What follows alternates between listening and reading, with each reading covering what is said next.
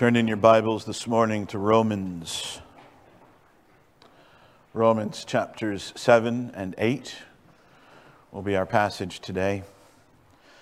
I'm going to begin by reading the first four verses of Romans chapter 8.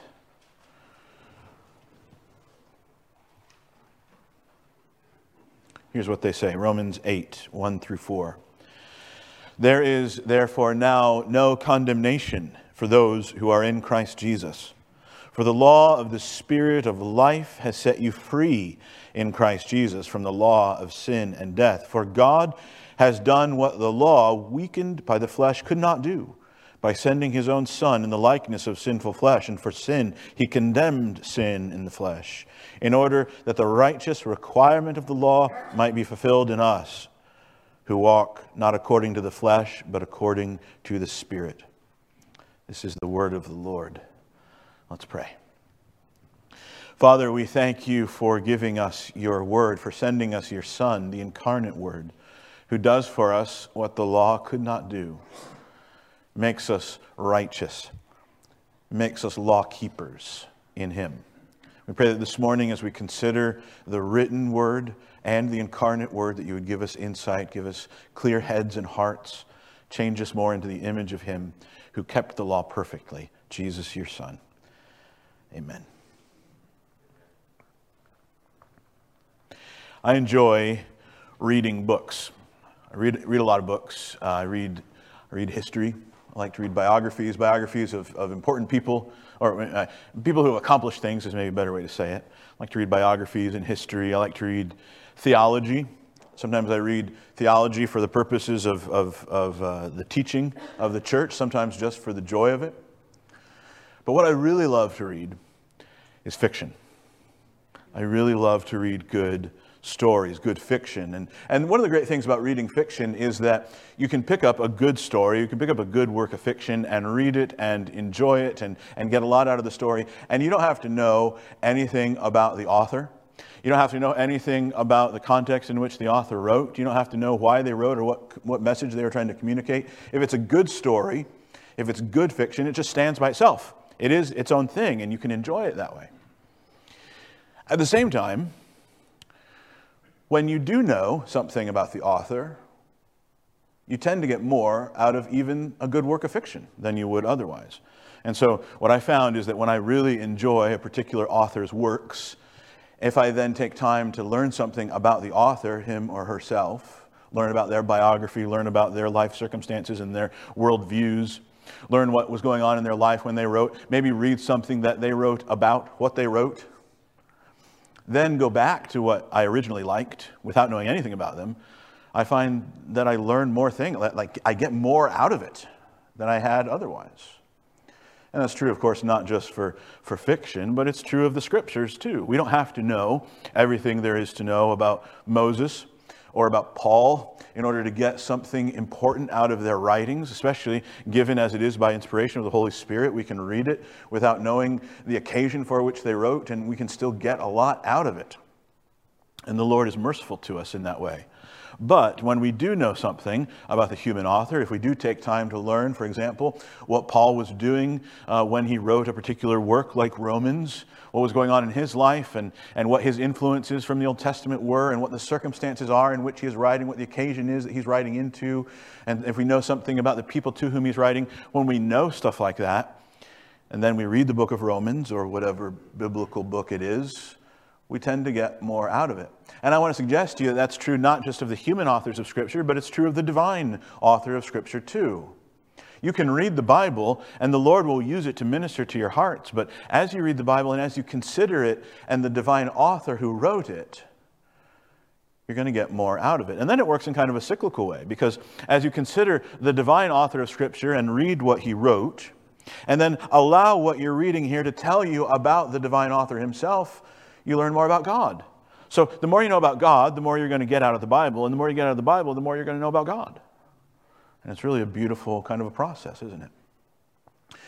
That's true of every part of Scripture, and it's true particularly of the law of God. We've, we've come to that part of the Pentateuch in our series on the Pentateuch that we call the law of God. Since the law is a revelation of God's character, it is understood best and cherished most when viewed through the lens of himself, Jesus Christ. When we talk about the law, we're referring generally to what's sometimes called the Mosaic Law. That's all of the precepts, all of the statutes that are contained uh, in the second half of Exodus and in Leviticus and in parts of Numbers, and that's reiterated in Deuteronomy. That's the law of God. The law of God is summarized. It's kind of it, it's made succinct for us in the Ten Commandments. That's why we, we spend so much time thinking about the Ten Commandments and we make monuments of the Ten Commandments and things like that. It's because the Ten Commandments, it's not that they're more special than any other part of the law, it's that they are kind of the summary statement. They're the distillation of the rest of the law uh, in, in, a, in a short space of, of time. The law is the revelation of God's character, and it's understood best and it's cherished most when it's viewed through the lens of God's ultimate revelation of Himself, Jesus Christ. And so, as we mentioned last week, we're going to be spending time considering the Ten Commandments. We're going to be working through them each one by one. Uh, and we're starting this week not with the Ten Commandments themselves, but we're starting here in the book of Romans and considering why we're asking the question why are we going to spend time looking at the Ten Commandments? Why are we, why, and for that matter, why are we taking so long to go through the Pentateuch? I mean, Genesis has good stuff and some interesting stuff in Exodus, and maybe there's some good stories in Numbers and stuff like that, but, but why are we going to go through Leviticus? Why are we going to spend time in Deuteronomy? Why? Well, the answer is, is before you on the screen. It's because the law reveals to us the character of God. And once we understand that, and when we understand that in the law we see not just the general character of God, but we see the character of Jesus, his son, and when we start to view the Ten Commandments and the rest of the law through the lens of Jesus, then I think we are prepared and equipped to love the law in the same way that the psalmists love the law, the same way that Paul speaks so honoringly of the law. Why are we spending time looking at the law? What place does the law have for us as Christians? We just read in Romans 8 that the law, weakened by the flesh, could not do for us what needed to be done, and so Jesus had to be sent. So, why are we spending so much time on the law? What use is the law? The best answer to that question for us, and, what we're going to be considering this morning, is what the reformers talked about as the three uses of the law. And so we're, we're doing this as kind of a preface to this mini series on the Ten Commandments. The three uses of the law. Uh, the reformers in the, in the 16th, 17th centuries, in Heidelberg Catechism and in other places, they, they used fancy words for these three uses. And I'm going to use these fancy words. I'm going, to sh- I'm going to share these with you, but then I'm going to explain what they mean. And then I probably won't use them a whole lot more throughout the rest of our sermon. But you need to hear them so that you understand, so that you're familiar with the three uses of the law. The reformers talked about the three uses of the law this way they talked about the civil, pedagogical, and the didactic use of the law. The civil use, the pedagogical use, and the didactic use of the law. What those fancy terms mean, put simply, is in terms of the civil use of the law, it's that use of the law whereby the law becomes a restrainer of sin in society. All right, the pedagogical use of the law is that use of the law whereby the law serves as a pointer to salvation in Christ and the third use, the didactic use, is that use of the law whereby the law serves as a guide to righteous living. And if you're paying attention, if I haven't lost you yet this morning, you'll notice that those are the three points that are printed on the back of your bulletin as well. That's what we're going to be talking about this morning. The law as a restrainer of sin, the law as a pointer to Christ, and the law as a guide to righteous living. We're going to be considering these three uses of the law as a preface to our conversation, our discussion of the Ten Commandments in the months to come. Since the law is a revelation of God's character, it is understood best and cherished most when it's viewed through the lens of God's ultimate revelation of himself. Jesus restrainer of sin in society. The law is a restrainer of sin in society. This is the basis, we say, for order and government in society, with God's law functioning largely in a common grace sort of way. You know what I mean when I say common grace? Common grace is distinguished from what we call special grace or particular grace. God's special grace, God's particular grace, God's redemptive grace is that grace whereby we're saved. Right? Not every human being is saved. Not every human being is a follower of Jesus. And so those who, who are, who see the truth of, of Jesus and his, his beauty and his perfection, they are recipients of a special grace. But God pours out a common grace on all people. And the scripture makes this clear in a number of places. Um, we see God's common grace at work when, when Jesus says, for example, that the, that the sun shines on the just and the unjust, and he sends his rain on the righteous and sinners alike. That's, I think it's also Matthew 5 in the Sermon on the Mount, or somewhere in Matthew, you can, you can find it. This is the common grace of God, right? We see God's common grace at work in a lot of different places, a lot of different ways. The fact that we are all alive right now is an evidence of God's common grace, whether you realize it or not, uh, because what we deserve is punishment. We deserve to be punished immediately for our sins because we are rebels against the all good God. If God is perfect good and we are rebels against God, that means we are not. And we deserve punishment. We are rebels because we were born into a family of rebels and we confirm that rebellion in our, in our actions. Right? We deserve punishment, we deserve hell. So the fact that we are alive at all is an evidence of God's common grace. You say, well, that's fine for those who are alive, but what about those who aren't? What about those who, what about, what about children who die in the womb? What about those who die before they're, they're old enough to, uh, to, to see Jesus for who he is and make a decision one way or the other? What about them? Well, it's a hard question, I, I know, but I, I, think as we read Scripture, we can see God's grace at work there too. I think, I think the character of God as it is revealed in Scripture is such that we can conclude about those who, who die in the womb or who die without the ability to, to make a conscious decision in one direction or another, that in, upon their death they go right into the arms of Jesus. This is evidence of God's grace. The fact that we can have joy in life, the fact that we can enjoy happiness, the fact that we have pleasure at all. Whether you're a Christian or not, you don't have to be a Christian to have pleasure in life. This is God's common grace, right? Every pleasure, every good thing, Scripture says, is a gift from the Father. And so, as we talk about this use of the law as, as, as a restrainer of sin in society, this is another example of God's common grace. This works in a couple of different ways. It works, first of all, through the individual conscience, so that people are not as bad as they could be. And it works, more pertinently for our conversation this morning, through the state, so that people are not as bad as they could be. Paul, earlier on in this letter to the Romans, speaks about both of these uses, both of these evidences of God's common grace. He speaks about, about conscience as an evidence of God's grace in Romans 2, verses 14 and 15.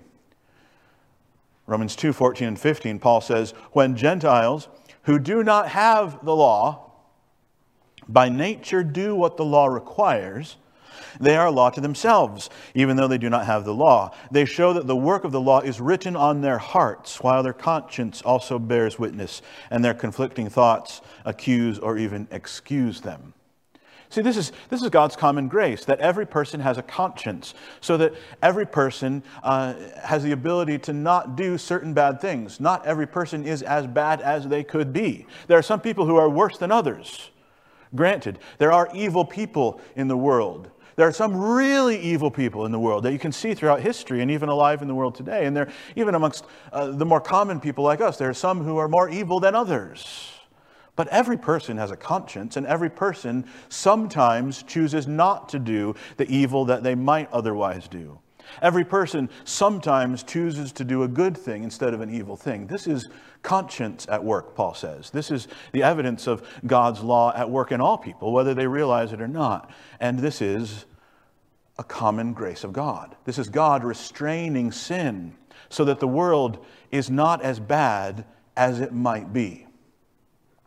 I know that for some that, that might sound a little bit naive, but, but if you just pause and, and soberly think about it, you realize that as bad as the world is, it could be worse. It could be worse. And the fact that God, by His Spirit and through His law on people's consciences, restrains sin at all is an evidence of His grace to all. So, this is the way the conscience works. This is a way that the law restrains sin in society. But more to the point, uh, in terms of the civil use of the law, we see that God uses his law through the administrations of the rulers, through the state, to restrain sin so that people are not as bad as they could be. It's about this that Paul speaks in Romans 13, where he speaks about governing authorities. Listen to these words from Romans 13. For rulers are not a terror to good conduct, but to bad. Would you have no fear of the one who is in authority? Then do what is good, and you will receive his approval, for he is God's servant, God's minister for your good. But if you do wrong, be afraid, for he does not bear the sword in vain. He is the servant of God, an avenger who carries out God's wrath on the wrongdoer. Therefore, one must be in subjection, not only to avoid God's wrath, but also for the sake of conscience. For the same reason, you also pay taxes, for the authorities are ministers of God attending to this very thing. What Paul's talking about there is the fact that even the Roman government, the corrupt, evil Roman government of his day, Paul could look at and say, This is an evidence of the common grace of God. These rulers, as terrible as they are, enforce rules and laws. And those laws, even when they're not consciously built on the Mosaic law, are still evidences of God's law written on the hearts of human beings, such that sin is restrained. And certainly, as we look around our culture that, that uh, has such better enforcement of law and order than the Roman Empire of Paul's day, we can say the same thing that this is God's grace that sin is restrained. We, we live in relatively little fear. Isn't that true? We're not generally, this is a generalization, I know, but we are not generally afraid of being robbed or murdered or having our houses broken into. I know those things happen, but, but they're the exceptions to the rule. And moreover, we can be certain that when those things do happen, the authorities will go after those wrongdoers. Why? Because they're God's ministers. They're enforcing the law of God, whether they realize it or not. This is, again, this is God's common grace. This is a way that God's law is used as a restrainer of sin in society so that the world is not as bad as it might otherwise be. And, brothers and sisters, before we move on from this, I just want you to think and give thanks to God for that. We live in a world where sin could be much worse. It could be much worse than it is. And indeed, you could even just see this uh, as you look at our culture and then compare it to other eras in world history and see how much better we have it. Give thanks to God for this grace that He has given.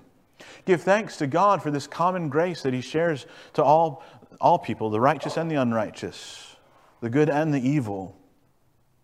We must be thankful to God for working to restrain sin in our societies for our safety and preservation. We should, we should worship Him for His goodness in this. His grace is poured out on all, curtailing sin rather than allowing sin to have its, its full reign. Understand that this is one of the things that will be terrible about perdition. This is one of the things that will be terrible about hell. Oftentimes we think of hell in terms of of the, of the active punishment, which the Bible does describe at different places. And I'm not saying that's not true, but I'm saying consider this aspect of hell for just a moment that sin will be unrestrained. There will be no restraining influence of the Holy Spirit, no restraining influence from the law of God on people's consciences and hearts. Not only that, but there will be no pleasure in sin in hell. In this life, this is another evidence of the common grace of God, incidentally. In this life, there is pleasure even in sin. Indeed, many times we wouldn't be tempted to sin without the accompanying pleasure. The fact that there sin is a result of the fact that all sin is basically a twisting of one of God's good gifts to begin with. And in, in God's good grace, the pleasure of that good gift still remains, even when it is enjoyed sinfully. But in hell, there will be sin without any kind of corresponding pleasure, no kind of joy, no kind of happiness, no kind of satisfaction.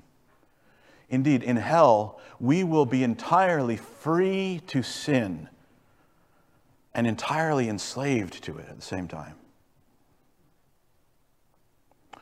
Give thanks to God for his grace to you now. This is the first use of the law. Law is a restrainer of sin in society, even when it is not consciously understood to be such. This is the civil use of the law. The second use of the law is what's called the pedagogical use. It's the use of the law as a pointer to salvation in Christ.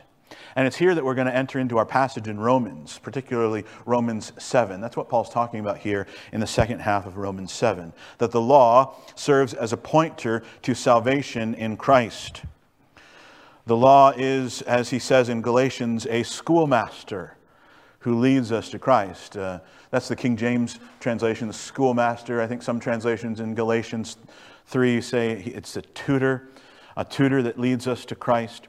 The, the Greek word that Paul uses there is the word pedagogos, which is where we get the word pedagogue or pedagogical use of the law. And understand what Paul's talking about there in Galatians is, is a reference to a function that was common in the Roman world of his day. Wealthy families would employ a pedagogue a pedagogos, a, a, a, teacher, oftentimes someone who was an enslaved individual of high education. And the purpose of this person in the household was to teach the children, particularly the sons of the household, and prepare them for life in the, in the world. It was the pedagogue's job to get them ready, to teach them everything they needed to know. And if, on any given occasion, or at the time of the maturity of those students, they weren't ready, if they didn't know the things they needed to know, if they weren't well trained, guess whose fault it was? It was the pedagogue, it was the teacher. And they, were, and they would often be beaten or, or otherwise punished because of their failures. And so, as a result, those pedagogues were themselves often very harsh schoolmasters to those students. And they were often given free rein over the students and they would teach very harshly and beat their students when the students didn't understand what they were doing.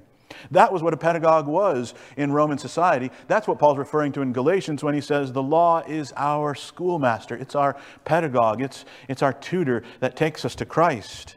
He had in his mind that image of that harsh schoolmaster who does whatever is necessary to, to implant the, the teaching that's necessary. That's what the law is. That's the second use of the law. It's our pointer, our guide, our schoolmaster that points us to Christ. Here in Romans 7, Paul gives us several ways that the law serves as a pointer to salvation in Christ.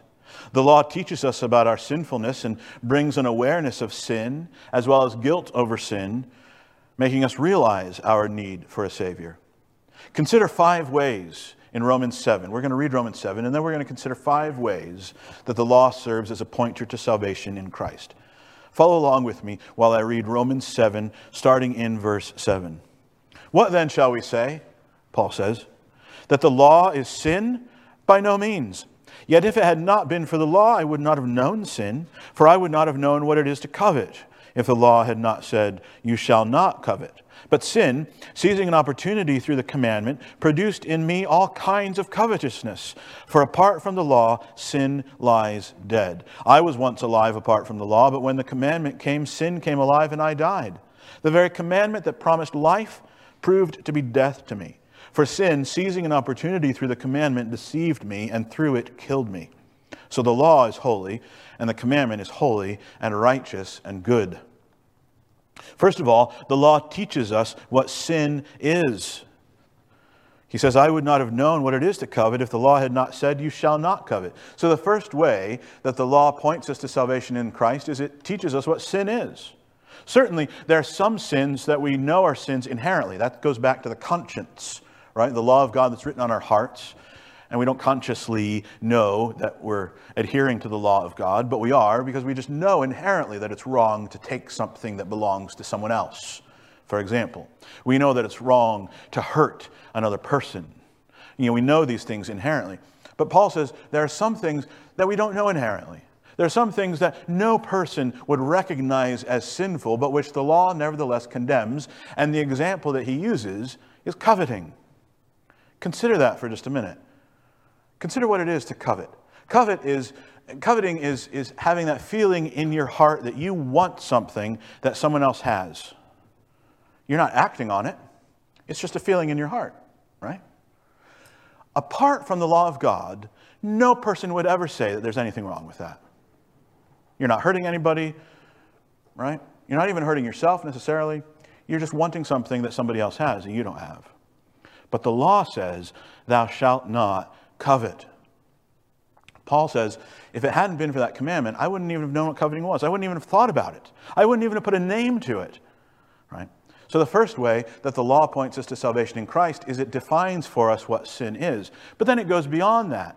It goes beyond that. It multiplies the guilt of sin.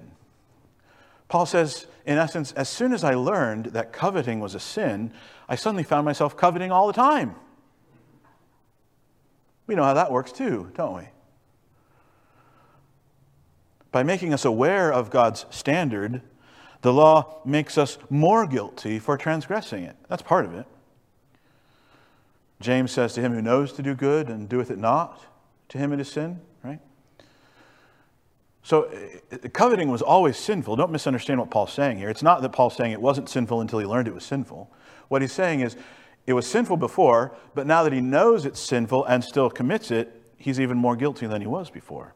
And more than that, by learning that it's prohibited, that titillates the mind and the heart of the person to start wanting to do it more than ever. And I think that was what produced the chuckle in all of us just a few minutes ago, right? We all have experienced that. We've all experienced that fact that when something is prohibited, even if it's, the thing that's prohibited is something that we never would have wanted before, once it's ruled off limits, suddenly it, it derives an attractiveness that we never noticed before. I think Paul's speaking to that too. So, this is the second way that the law points us to salvation in Christ. It teaches us what sin, what sin is, it multiplies the guilt of sin.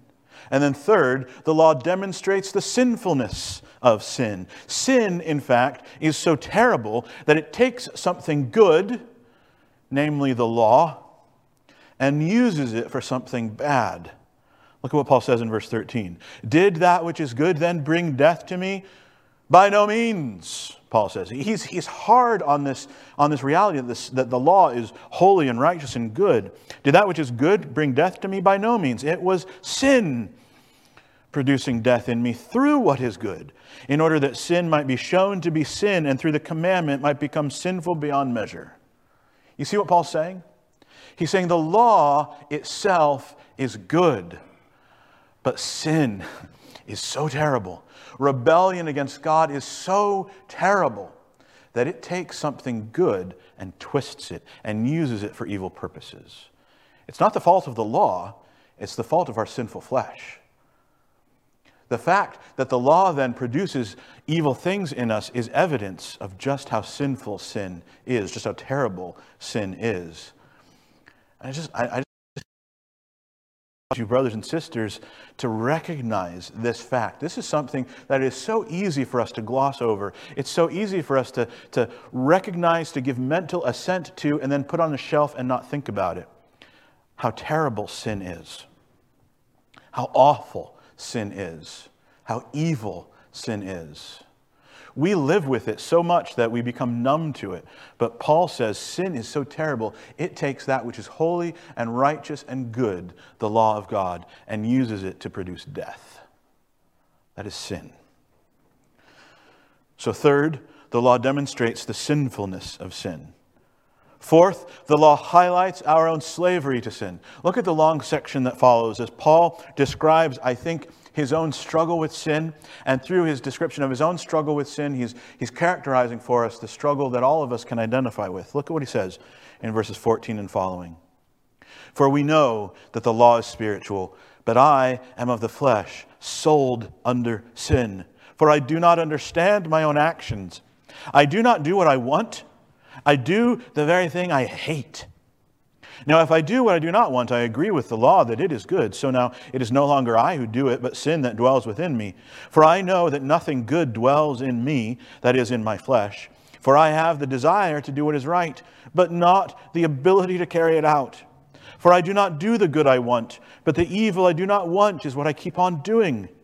Now, if I do what I do not want, it is no longer I who do it, but sin that dwells within me. And so I find it to be a law that when I want to do right, evil lies close at hand. For I delight in the law of God in my inner being, but I see in my members another law, waging war against the law of my mind and making me captive to the law of sin that dwells in my members. Wretched man that I am, who will deliver me from this body of death? The fourth way that the law points us to salvation in Christ is it highlights our slavery to sin. By revealing God's character and standard, the law teaches us what is required of us. And by comparing our own behavior to the law standard, we see the terrible discrepancy. We see just how broken we are. We see just how enslaved to sin we are. The very struggle that we have with sin, the very fact, Paul says, that we know what's right to do and we want to do what's right, but we can't seem to make ourselves do it, that we can't seem to make ourselves stop doing that which is evil. That illustrates to us just how terrible sin is and just how deeply enslaved we are and just how great our problem is. The law is a pointer to salvation in Christ. You say, well, it hasn't done much pointing to Christ yet. All it's done so far is tell us just how bad sin is, just how bad we are. Yes. But look at how Paul concludes Wretched man that I am, who will deliver me from this body of death? Thanks be to God through Jesus Christ our Lord. So then I serve the law of God with my mind, but with my flesh I serve the law of sin. Who will deliver me from this body of death? Thanks be to God through Jesus Christ our Lord. This is the fifth and final way that the law points us to salvation in Christ. After showing us just how terrible sin is, defining it for us, multiplying the guilt of it, showing us our slavery to it, it then points us to the only hope, which is Jesus. The law points us to the only one who can save us from our sinfulness. This is why, when we share the gospel, we always have to give the bad news before we give the good news. We have to tell people how bad sin is. We have to show people that they're lost. When we were living in the South, I used to say that one of the frustrations with evangelism in the South is that you have to get people lost before you can get them saved. Because every person you met was a member of some Southern Baptist church somewhere, and they all thought they were Christians, and, and they all had some reason to think they were Christians because they had a membership at a church, even though they hadn't been there for 20 years or something. And so before you could share the truth about Jesus and urge them to repent and trust in Him, you had to show them that they weren't saved yet. That just having a membership card at a church isn't the same thing as salvation. I thought it was different here, and then I realized it's the same here as it was there.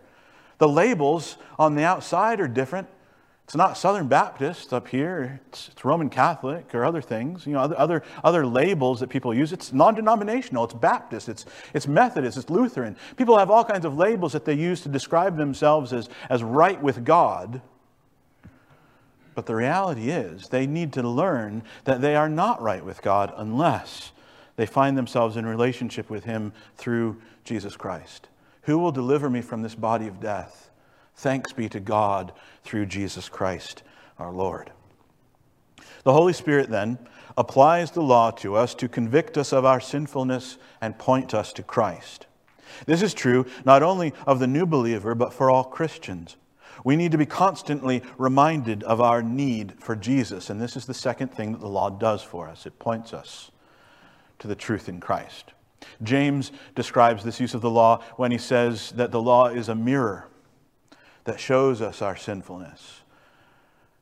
There's a, a, more recent theologian named David Murray who takes that image from James and, and, and, and, and carries it on a little bit further. He says, You know, when you look in a mirror, you see that a hair is out of place and you can, you can smooth it down, or you see that you got some broccoli in your teeth and you can scrape it out, or whatever it is. You look in the mirror and you see the things that need to be fixed and you can fix them, right? That works better for some of you than for all of us, but, you, but the theory is there. You see what needs to be fixed and you can fix it. But David Murray says, how silly would it be? How, how absurd would it be if we saw our image of ourselves in the mirror? We saw that there was the hair out of place. We saw there was broccoli in our teeth. And then we said, okay. And then we took the mirror and we tried to use the mirror to smooth down the hair. Or we took a shard of the mirror and started scraping at our teeth. Or we saw in the mirror that we were dirty, and so we broke the mirror into little pieces and rubbed the mirror on ourselves to get the dirt off. It's absurd and dangerous. But the law is only a mirror. The law cannot make us clean. All the law can do is show us how we're dirty, you see. What we need is something else. We need something that will help us get clean. And Paul tells us that that is what Jesus has done for us. The law shows us our need, it points us to Jesus. And that's where it stops. Jesus is the one who actually cleanses us. It is his work on the cross that saves us. It is his substitutionary death that pays the penalty for our sins. It is his spirit who cleanses us. It is the imputation of his record to us that makes us righteous. We need the gospel. We need to repent and trust. The law points us to salvation in Christ. And then, third, and quickly this morning, before we run out of time, we want to consider that the law also is a guide to righteous living. The law is a guide to righteous living. The law reveals to us God's character as a guide to what pleases Him. The standards of the law are achievable then only through the work of the Holy Spirit in our lives. And God does this in a few different ways. First of all, the original guilt which the law exposed for our sinfulness is removed when we have faith in Christ. Look at Romans 8, 1 and 2. There is therefore now no condemnation for those who are in Christ Jesus. For the law of the Spirit of life has set you free in Christ Jesus from the law of sin and death. Second, Christ removes the guilt of our sin by himself obeying the law perfectly. Verse 3 God has done what the law, weakened by the flesh, could not do. By sending his own Son in the likeness of sinful flesh and for sin, he condemned sin in the flesh in order that the righteous requirement of the law might be fulfilled in us. Christ obeys the law perfectly, and as such, he can become the perfect offering for sin. And since he obeys the law perfectly as our substitute, the law is therefore fulfilled in us. What Paul is talking about here is what theologians sometimes refer to as double imputation. On the one hand, our sinful record is imputed to Christ, and he pays the penalty for it as he dies on the cross. On the other hand, Christ's perfect record of law keeping is imputed to us, it's given to us. There's an exchange made. And so now we can say, with, without any sense of irony at all, we can say before the throne of God above, that we are law keepers. I don't know if you felt the weight of that. We sang about it a little bit ago.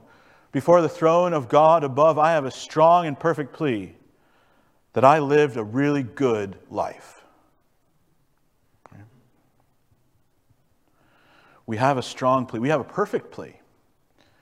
We are law keepers in Christ. Christ is the law keeper and we are found in Him. When God sees us, He sees Christ. More than that, Paul goes on and he says, The law is fulfilled in us who walk not according to the flesh, but according to the Spirit. And so, through the Spirit of Christ and His regenerating work, we are then enabled to keep the law. And so, we have this principle at work in ourselves as Christians uh, that we call progressive sanctification. That as we walk with the Lord and as the Spirit does His work in us, the law of God is fulfilled not only in us positionally through the work of Christ, but practically in the way we live our lives. We see our lives coming more and more in line with the teaching of the law. We see ourselves becoming more and more sanctified. We see sin being eradicated more and more. And so the law, then, in that sense, becomes a guide to righteous living. Everything in the law is valuable for us in that sense because it reveals God's character and it shows us what pleases Him. The law becomes a guide for righteous living, not through outward obedience alone, but through inner spirit led strength. The law is the revelation of God's character, but it's understood best and it's cherished most when it's viewed through the lens of God's ultimate revelation of Himself in Jesus Christ, His Son. Ultimately, the law, as a revelation of God's character, uh, is only that when it can effectively be a pointer to Christ and when it serves as a guide to righteous living. And so we can only really understand the law well when we understand it through the lens of Christ, the giver of it. And that's what we're going to be attempting to do in the weeks to come. After our missions emphasis Sunday, next Sunday, we're going to get into the Ten Commandments. We're going to take them one by one and we're going to try to view them through the lens of Christ's work. We're going to see what they reveal to us about the character of God, but also how Christ fulfills the law, how Christ interprets the law, and what that means for us. And my hope is that at the end of that short series in the Ten Commandments, we'll, we'll have an understanding of, of what it means to love the law as a revelation of Christ. And that'll prepare us for going through the rest of the Pentateuch as well.